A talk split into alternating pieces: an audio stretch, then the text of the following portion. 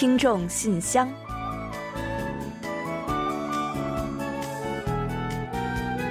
分享最新动态，聆听您的心声。听众朋友们好，我是李璐，欢迎您收听全新一期的听众信箱节目。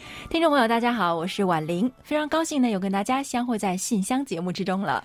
这几天呢，在韩国呀，人们最热议的话题之一呢，就是新年以来的两场大雪了。没错，没错。呃，现在啊，不管是朋友圈呀，还是聊天群啊，很多人呢都在分享着童话一般的雪景照片和兴奋的感受。对呀，对呀，可不是嘛！这一周内呢，接连两场大雪，嗯而且这个降雪量呢，没过了脚踝，这样的情景真的是太久没有见过了。可不是嘛！虽然呢，我是自小生长在北方啊，不过呢，像今年这样的丰厚雪量，感觉还是第一次见到呢。真的是感觉又兴奋又新鲜，这才是真正的冬天，真正的下雪天吧？没错，没错，怪不得李璐啊，因为前几年呢，其实接连的好几年都是暖冬，是吧？哈、嗯那即使是下了雪呢，也很快就化了。但是今年的冬天啊，真的是好冷啊。那虽然是也造成了很多的不便，但是好在呢，还是不负众望，降下了很多人小时候记忆中的冬天应该有的大雪。所以呢，人们觉得还是很开心的。嗯，那不光呢是大人们勾起了美好的回忆，小孩子们呢也都是高兴坏了啊！大人小孩呢都是踩着厚厚的积雪，这声音呢嘎吱嘎吱的，在小区院子里呀、还有公园等等地方呢，玩起了雪橇，打起了雪仗，堆起了雪人儿，还有人啊在雪地里打滚呢。是啊，尤其是这一年来呢，因为疫情呢，大家也都真的给憋坏了，嗯所以呢，能有机会在雪地里边这样不管不顾的释放一下，也是特别的爽，特别的痛快、啊。嗯，是啊，雪地里的奔跑呢，真的是感觉沁人心脾啊！没错没试过的朋友呢，咱一定要试一试看。而且啊，上次大雪之后呢，我也是试着堆雪人来着。不过呢，感觉今年的雪呢是比较的干燥和松散，想要攥起来雪球呢，可是要费一番的功夫。呃，看到有些男孩子们呀，堆出了人一般高的雪人，感觉真是佩服到不行了。没错，没错，我们小区呢，其实也是一觉醒来啊，就多了好几个雪人都在那儿站着，哦 不少人呢还会在那里跟雪人合影。所以我觉得这次大雪啊，尤其是对于孩子们来说呢，是一份非常快乐的记忆，说不定啊可以伴随他们一辈子呢。嗯，是的，是的，呃，听着周围人玩雪时的那种欢乐的笑声啊，这份记忆和快乐呢，也让我们是久久不能忘怀。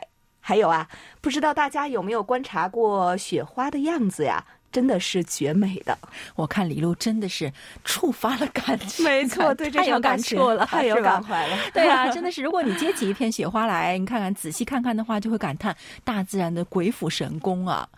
而且呢，都说是瑞雪兆丰年嘛，所以呢，期待着新年的这场雪啊啊，这两场雪呢，成为一年的好彩头，我们每个人呢，都能在新的一年中收获更多的快乐和更多的美好。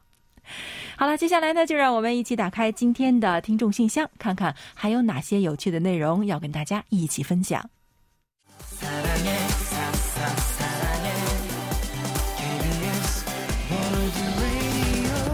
KBS 好的，欢迎回来。您正在收听的是韩国国际广播电台的听众信箱节目。首先，我们来为大家介绍一下本期节目都为您安排了哪些内容。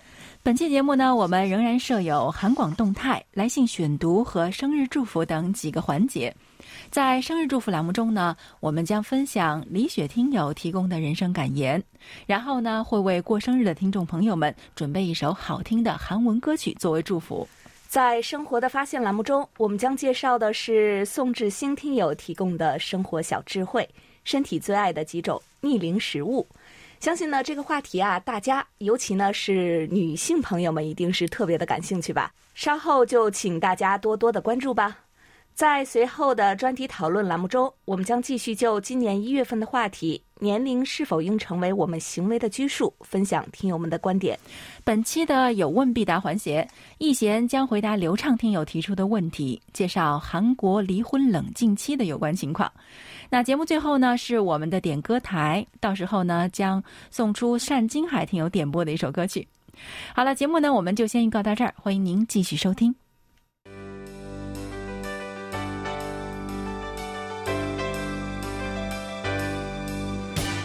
听众朋友，欢迎进入今天节目的第一个环节——韩广动态。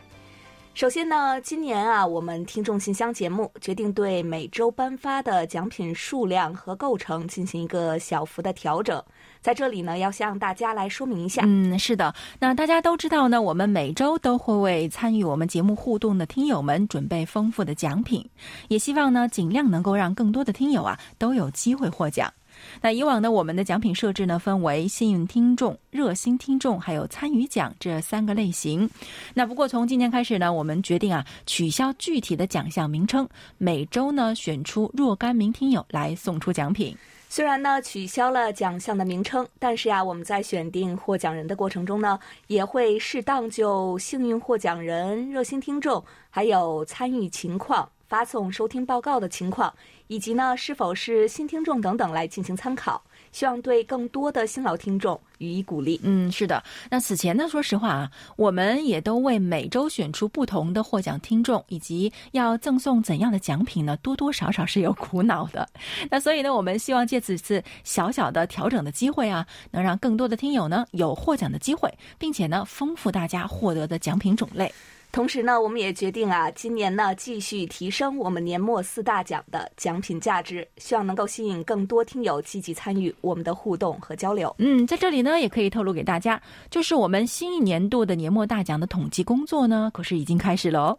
那今年呢，我们仍会根据听友们的来信数量、反馈数量等等进行综合的统计，所以啊，欢迎大家继续多多的给我们来信互动，参与我们的专题讨论，以及帮助我们反馈您收听的效果。短波的听友呢，还请大家继续多多的帮助我们填写收听报告，纸质或在线收听报告呢都是可以的。当然了，为了顺应无纸化和环保等等时代的潮流，我们鼓励大家呢多多使用在线方式为我们发送收听报告。大家呢可以在我们的网站填写在线收听报告，完整提交报告之后，还可以获得电子版的 QSL 卡。嗯，是的，您也可以通过电邮将收听报告发送给我们的。好啦，最新动态呢，我们就先介绍到这里。下面呢，我们准备进入来信选读环节，分享听友们的来信。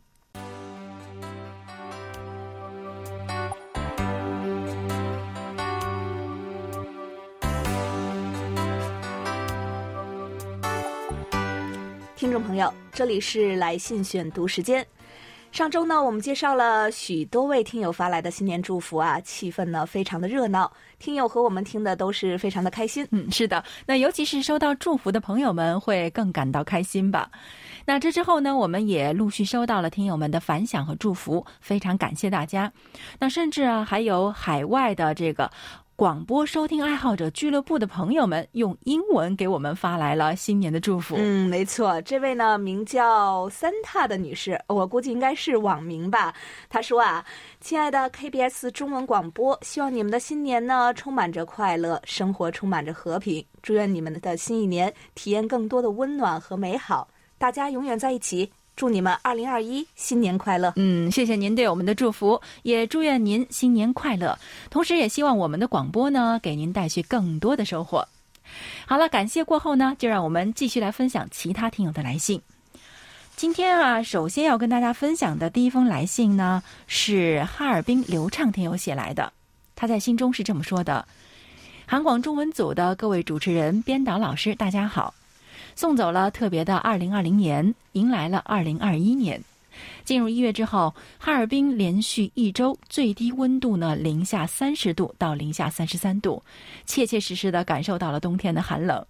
虽然寒冷，不过也还是感觉这才是冬天才应该有的感觉。十二月冰雪大世界呢也顺利开园了。一月五日也是哈尔滨独有的假日——冰雪节，这一天也会放假一天，让大家好好的去赏冰乐雪。嗯，是啊。那刚刚呢，其实我们在开头的时候也提到过，那最近呢，韩国呢也是非常的冷，各地呢发布了一些寒潮预警，而且呢也经历了二十年来最冷的日子。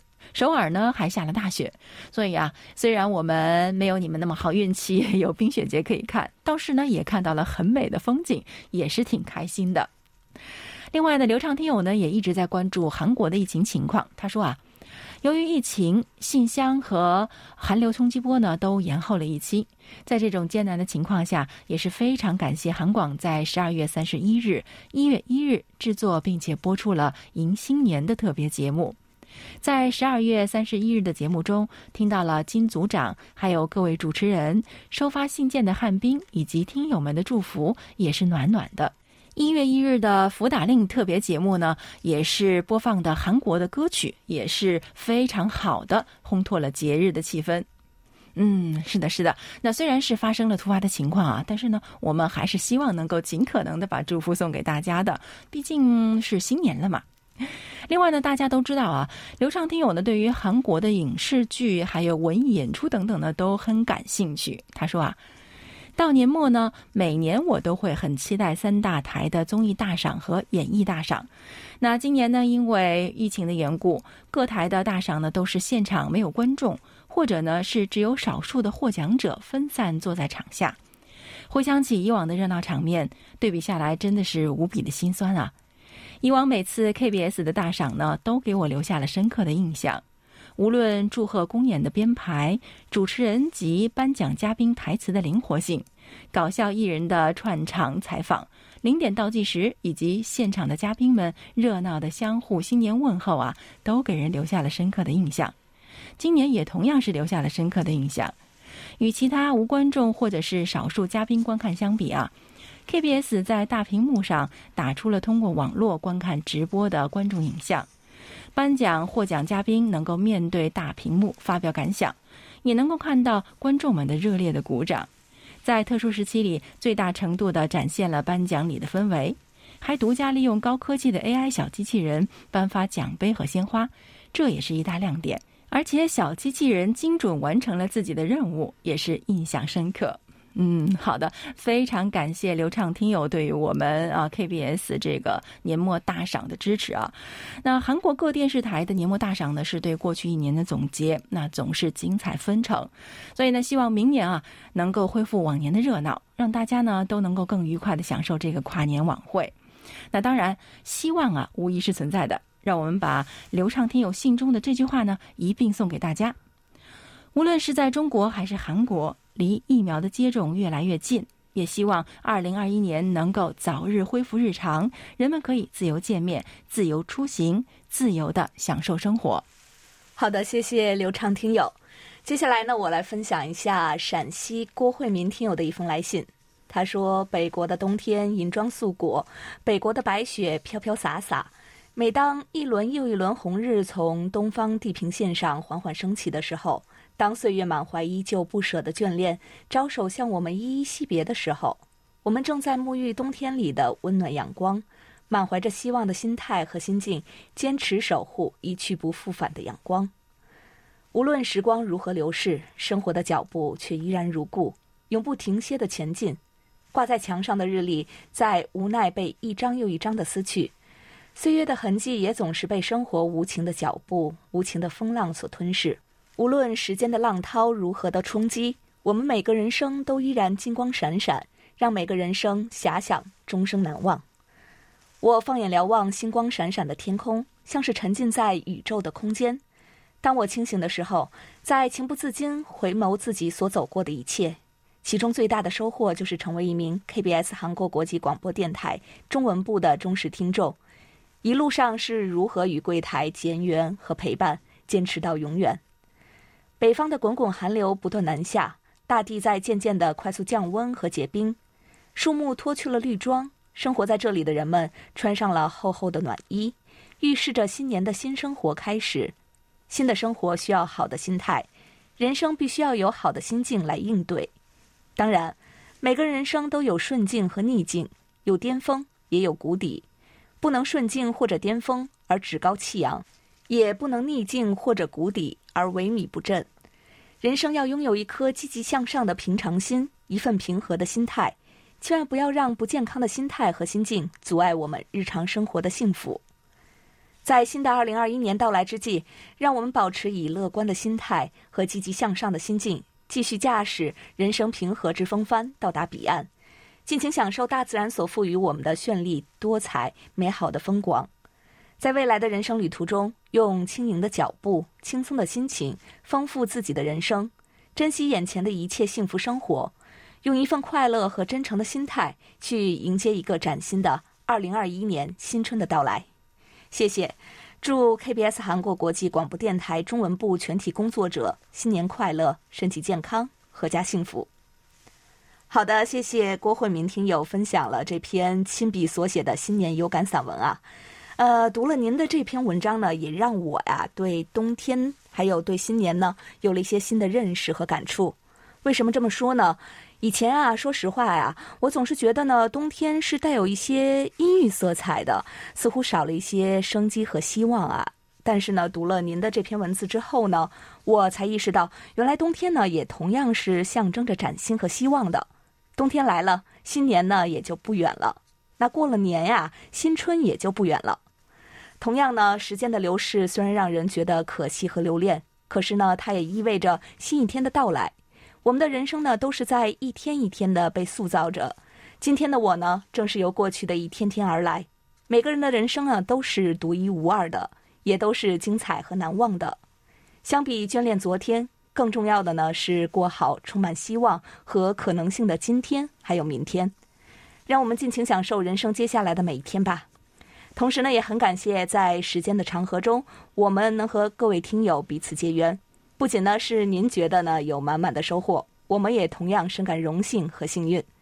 就让我们的广播陪伴着您和大家一起去见证更多的美好，好吗？好的，看来啊。这个郭慧明听友的来信啊，真的让李璐情感爆发了，有感而发，讲了这么多，非常感谢您的来信。那接下来呢，是来自台湾的一封信，是黄耀德听友写来的。他说啊。啊，首先呢，我要从台湾台南市向柜台送出一份迟到的新年祝福。之前通过官网以及电邮得知柜台出现了新冠肺炎疫情的确诊病例，让我非常的担心。不过得知各位都没有事儿，让我也放心多了。很高兴今年呢有再度被选为二零二一年韩广的监听员，听到会寄出纪念礼品和监听员卡，让我非常的期待。另外，之前呢，我也收到了柜台寄来的幸运听众的礼物，是一个环保袋，非常的实用，太感谢了。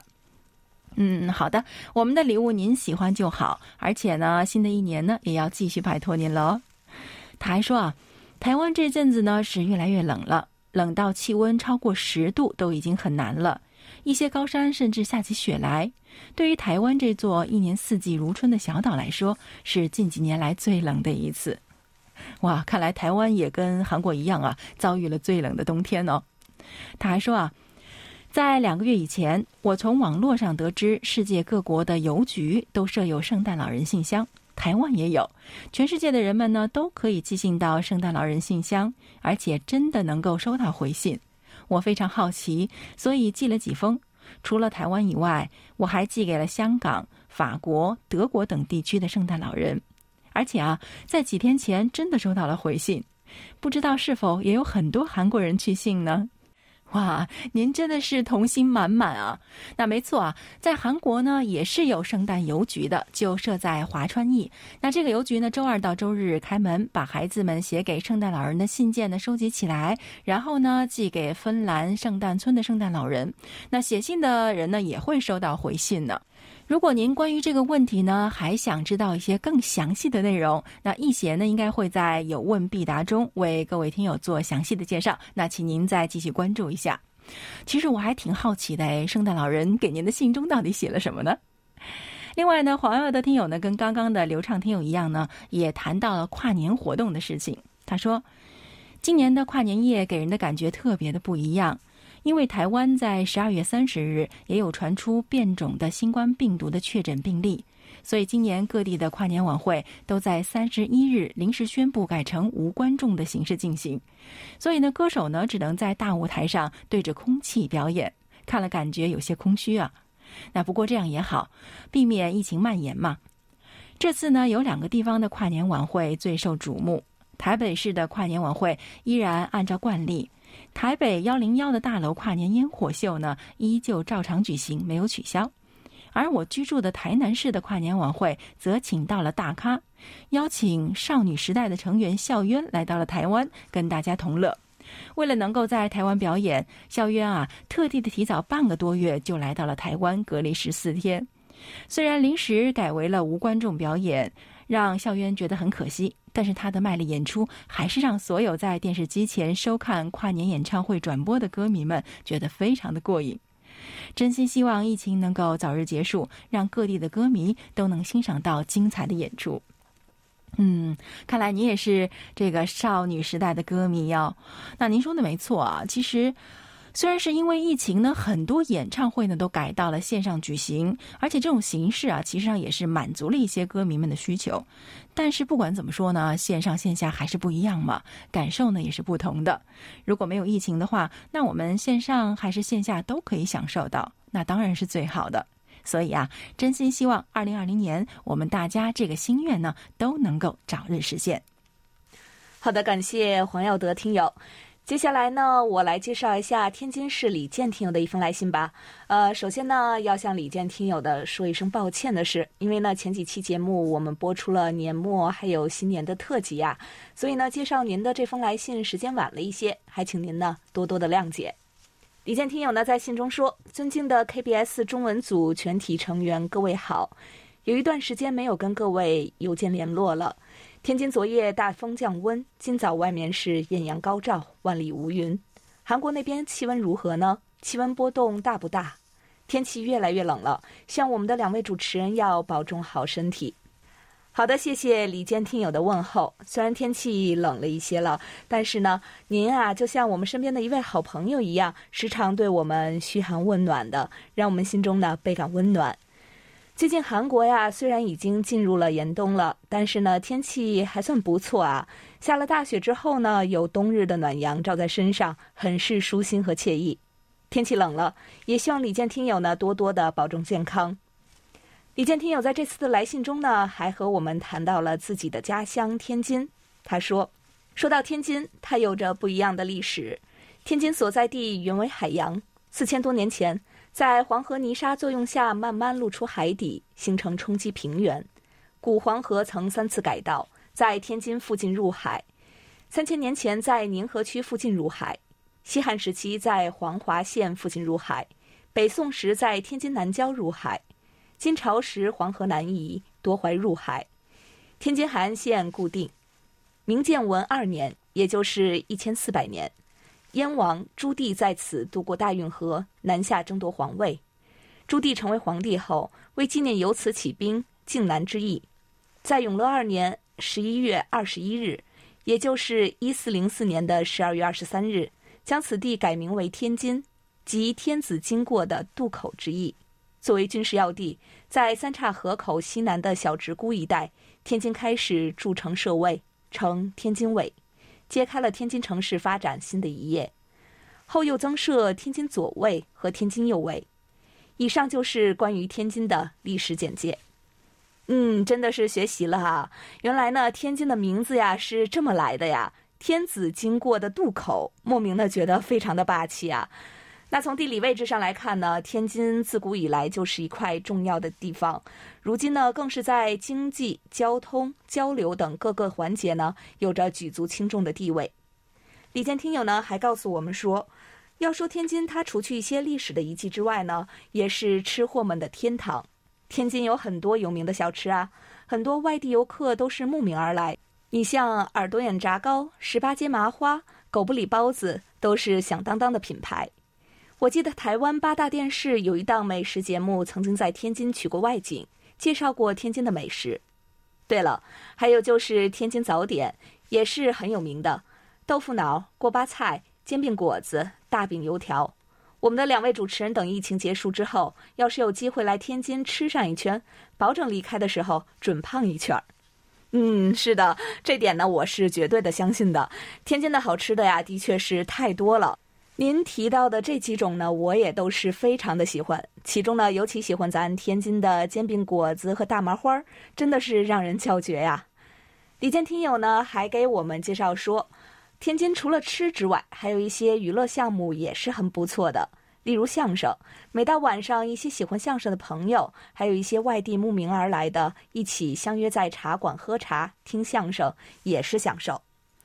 是的，天津呢真的是有非常多的文化瑰宝，而且呢，我觉得天津的文化呢都渗透进了浓浓的生活气息了，是老百姓最朴实也最真实的文化传承。所以呢才会经久不衰吧。另外呢，我想啊，应该还要再算上一个，那就是天津话。呃，真的很想等疫情过去之后呢，早点来一场天津之旅，去听一场用地道天津话演绎的相声，也去感受一下天津深厚的历史底蕴和浓厚的文化气息。最后呢，李健听友还随邮件呀发过来几张他用手机拍摄的照片，前面两张呢是李健听友在小区拍摄的，也有呢所在区的图片，还有呢就是天津最热闹的商圈滨江道的风景图片。请两位主持人欣赏一下。好的，您的分享呢，我们都看到了，非常的喜欢，也非常的感谢，让我们可以更直观的对天津有一个感受。也希望有一天呢，我们能够亲自到您照片中的这些地方去走一走、看一看。好，再次感谢李健听友来信介绍您的家乡，也祝愿天津的发展越来越好。好的，感谢我们的老朋友李健。那有机会的话呢，一定要去天津看看的。也要感谢今天所有来信分享的听友们。那每次来信选读时间呢，都感觉好像时间过得太快了。那这也算是我们一个幸福的苦恼吧。那由于时间的关系呢，今天的来信选读呢也要结束了。就让我们一起相约下次节目，继续分享听友们的来信。接下来呢，就让我们一起进入生日祝福单元，为下一周过生日的朋友们送去我们最美好的祝愿。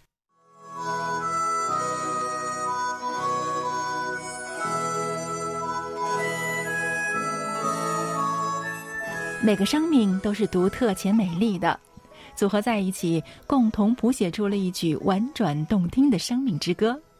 此时此刻，在韩广这个大家庭里，让我们把最真诚的祝福送给您。欢迎来到生日祝福。今天我们要送给大家的是一段由辽宁省李雪听友分享的人生感言：走去看人生最好的风景。人生就像是一只储蓄罐。你投入的每一分努力，都会在未来的某一天回馈于你，而你要做的就是每天多努力一点点。生活再苦，别人也没法替你分担。想要的东西，只能靠自己去赚去拼。抱怨解决不了问题，躲在家里哭，什么用都没有。生活有艳阳高照，也有漫天寒意。如果你不努力，一年后的你还是原来的你，只是老了一岁。如果你不去改变，今天的你还是一年前的你，生活还会是一成不变。华丽跌倒好过无谓的徘徊，一直往前走总比站在原地更接近成功。只要路是对的，就不怕路远，潇洒的走到最后，才会看到最好的风景。好的，感谢婉玲，也感谢李雪听友和我们分享这段话。新的一年，就让我们都行动起来吧，出发去寻找更好的自己。所以在这里呢，我们也要把一首由一路，好像听起来是李路是吧？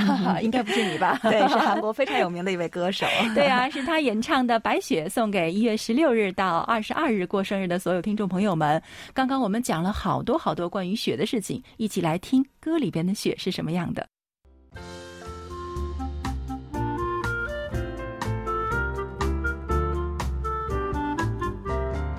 生活中的点滴值得发现，生活中的小精彩无处不在。让我们做您的小助手，带您去了解生活中那些您不熟识的小窍门、小秘诀，给您的日常多一点温馨的提示。欢迎大家进入生活的发现。身体的每个部位啊，都有属于自己的使用期限，但是呢，这并不表示到了一定的期限之后呢，就要过期了。而好好的利用食物，就能够帮助身体抗衰老，延缓使用期。下面我们就通过介绍北京宋志新听友分享的内容，一起来了解一下身体最喜爱的抗衰老食物吧。嗯，好的。首先呢，关节爱橄榄油和大蒜。父母们有没有跟你抱怨过关节咯吱作响，有时候疼痛甚至会影响了行动呢？那么做菜的时候啊，不妨多用点橄榄油和大蒜。这样的话呢，不仅能润滑关节、预防关节发炎，还有调味的作用，一举两得。头发呢爱核桃，维持头发健康需要多种的营养物质，比如像维生素 A、C，还有蛋白质和锌，而核桃呢就具备这些营养。每天吃两到三个核桃，对维持头发毛囊的健康有重要的作用。皮肤最爱南瓜籽儿，那锌是参与蛋白质的合成以及细胞的生成，对于皮肤呢有非常重要的作用。而南瓜籽儿呢富含这个锌，有助于皮肤细胞新陈代谢，锁住皮肤的水分，保持皮肤的胶原蛋白含量，维持皮肤的弹性，减少皱纹。哇，这个得多吃啊！那指甲呀爱菠菜，指甲呢由皮肤衍生而来，对皮肤有益的营养素同样有益于指甲。菠菜中呢富含铁、胡萝卜素、叶酸，还有维生素 C，有助于我们的指甲健康和坚韧。嗯，大脑呢是喜欢圆白菜，那不少人知道呢坚果对大脑好。其实啊，大脑呢也爱圆白菜的，因为十字花科蔬菜中呢都含有乙酰胆碱，可以健脑、促进记忆。每天呢吃两种甘蓝类的蔬菜，比如说圆白菜，认知功能的下降速度可以减慢百分之四十呢，好厉害哦！圆白菜呢生吃时效果是最好的，可用来凉拌呀，还有做沙拉呀。那即使是做熟呢，也不宜加热过久，以免有效成分被破坏了。嗯，另外呢，为了延缓衰老，像蜂蜜、黑豆、黑米、西红柿、苹果，还有蓝莓、洋葱、冬瓜。胡萝卜、西兰花以及深海鱼啊，都是可以多吃一点的。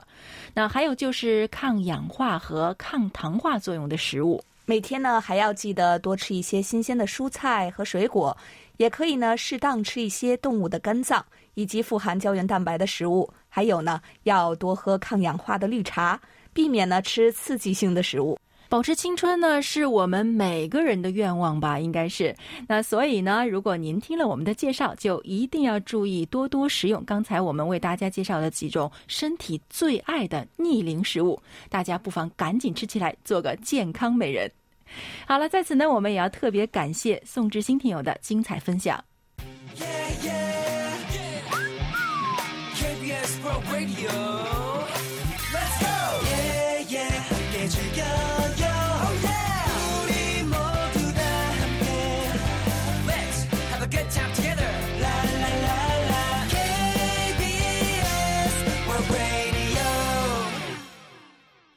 好的，欢迎回来，这里是韩国国际广播电台的听众信箱节目。下面我们准备进入今天的专题讨论，继续就一月份的话题分享听友们的观点。在分享听友们的讨论内容之前呢，我们还是要先来预告一下二月份的讨论话题内容。那不久间在韩国发展的一位女艺人，选择在未结婚的情况下呢，从精子库获得了精子，然后生育了孩子。这件事呢，引发了社会的广泛讨论。那有有些人就认为了，女性呢是有权选择是否结婚、是否生孩子，以及何时以何种方式生孩子的。但是有些人则认为，父亲的缺失对孩子的影响会很大，所以呢表示反对。那么您对此有什么看法呢？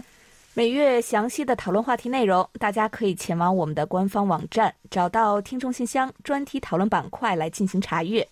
希望参与讨论的听众朋友，请将您的观点写成短文后，尽早以电邮方式发送给我们，以便我们安排在节目中播出。幸运的听友将有机会获得精美的奖品。接下来呢，我们介绍一下本月的讨论话题。相比西方人自由的观念，我们东方人呢，时常会有这样的想法。什么年龄该做什么，又不该做什么，并且因此呢，常常会在行动上受到一些拘束和禁锢，或者呢，会比较在意别人的目光。您对这种观点有什么看法呢？好的，下面呢，我们就一起来分享听友的观点吧。好的，今天我们要跟大家一起分享的是天津市王丽听友的观点。人生之路是在未知的道路上探索的过程，这个过程可能是一帆风顺，也可能是有坎坷有波折。一个人在成长和成熟的道路上，容不得太多的蹉跎和试错，所以前人的经验对于每个人的重要性是不言而喻的。古圣先贤的教诲、父母长辈的指点、朋友的一臂之力，对于年轻一代尽快在社会上立足、在事业上打开局面也是非常有帮助的。东方社会往往会过于在乎别人的眼光和评说，这对我们来说具有两面性。既可能获得有益的指引，少走弯路，也可能因为受到嘲笑或打击失去信心。如何看待别人的指指点点，关键在于自己的心态。首先，自己要有明确的目标和坚定的信心。有随机应变的适应能力，有不畏艰难的挑战精神。只有这样，才能善于听取别人的正确意见，排除无效的乃至负面的干扰，把不友好、不顺耳的评论当成鞭策自己的力量，这样就不会轻易被人左右了。成功的路就是磨练意志、修身养性的路。随随便便侥幸的成功，不是真正属于自己的成功，也不会维持长久。老一辈要大胆放手，给年轻人更多施展才华的机会，让他们在锻炼中成长，发现自身的优势，看到自身的人生价值。要相信“长江后浪推前浪”，一代更比一代强。完全包办和一概撒手不管，都是不可取的方式。好，以上就是王丽听友关于本月话题的观点。好的，感谢王丽听友的分享。本期专题讨论就介绍到这里，接下来我们进入下一个环节。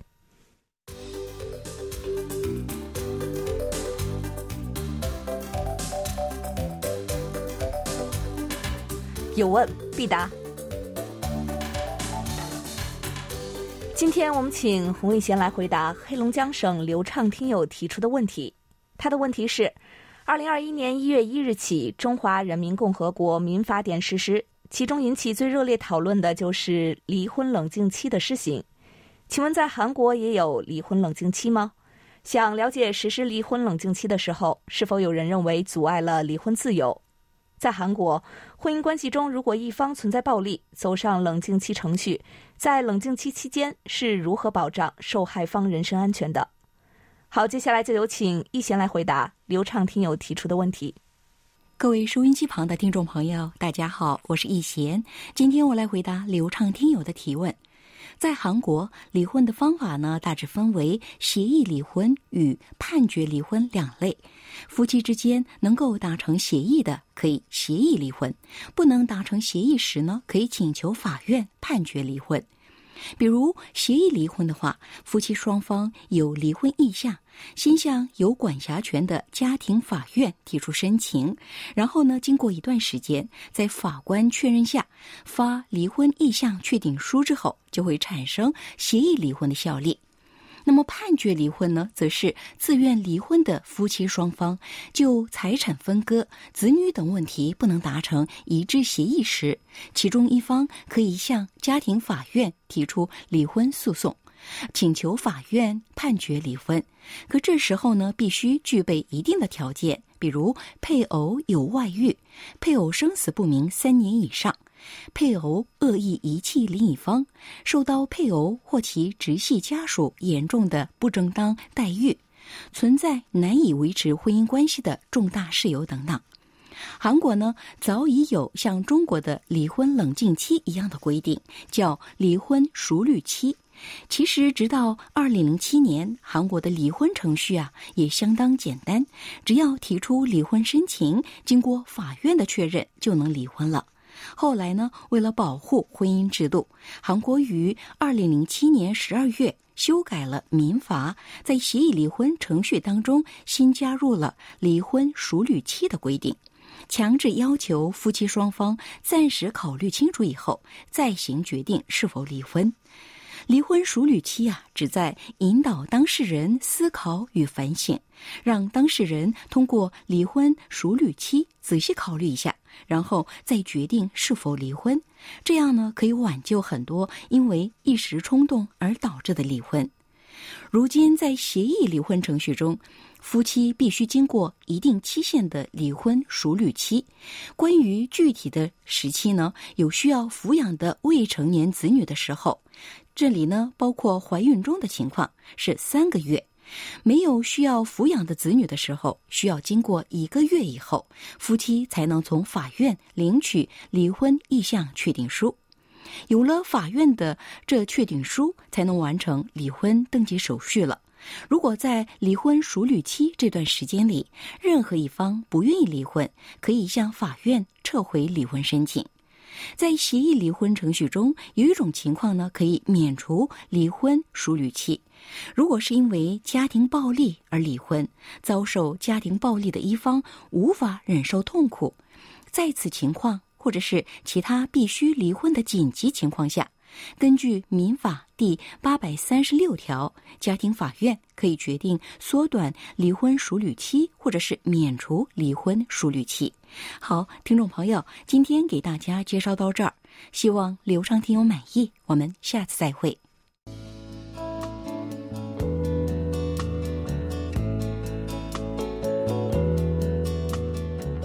节目最后是点歌台栏目，来自河北的山间海听友在给我们来信时表示，希望点播一首歌曲送给电台全体同仁以及广播前的所有听众朋友，祝福大家一切都好。嗯，好的，感谢单金海听友为我们点歌送祝福，那我们就把徐英恩这首《笑吧》送给您，祝您笑口常开，也祝您一家人一切安好，孩子平安、健康、快乐的成长。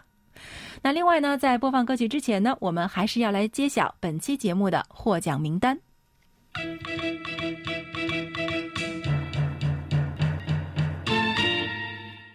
本期节目呢，我们共有五位听众朋友获奖，头三份奖品呢，我们分别送给李雪听友、王鹏程听友以及李健听友。恭喜三位听友！另外的两份奖品呢，我们要送给徐坚婷听友和张思琪听友。嗯，好的，恭喜五位获奖听众朋友们。另外呢，要和获得二零二零年末四大奖，还有呢年末和新年特辑来信参与特别奖的听友们说明一下的是。因为年末年初的特殊情况，以及呢疫情的关系，我们前几天呀刚刚呢将礼物寄送给各位了。预计呢到达大家手中还需要一段的时间，敬请获奖听友们呢多多的谅解。还有呢，要欢迎大家通过我们的网站 word 点 kbs 点 co 点 kr 斜杠 Chinese，以及我们的 APP KBS World Radio On Air 和 KBS World Radio Mobile 来收听我们的各档节目。好了，听众朋友，那到这里，本期听众信箱节目就在徐英安演唱的《笑吧》这首歌曲中结束了。非常感谢大家将近一个小时的陪伴。嗯，非常感谢各位听友的积极参与，也欢迎大家呢继续给予我们鼓励与支持，多来信，多提宝贵的意见和建议哦。各位的支持就是我们提供更优质广播服务的动力。好了，到这里，我们韩国国际广播电台一个小时的中国语节目呢就全部播送完了。主持人婉玲和李璐在韩国首尔，祝大家周末快乐。我们下周同一时间再会。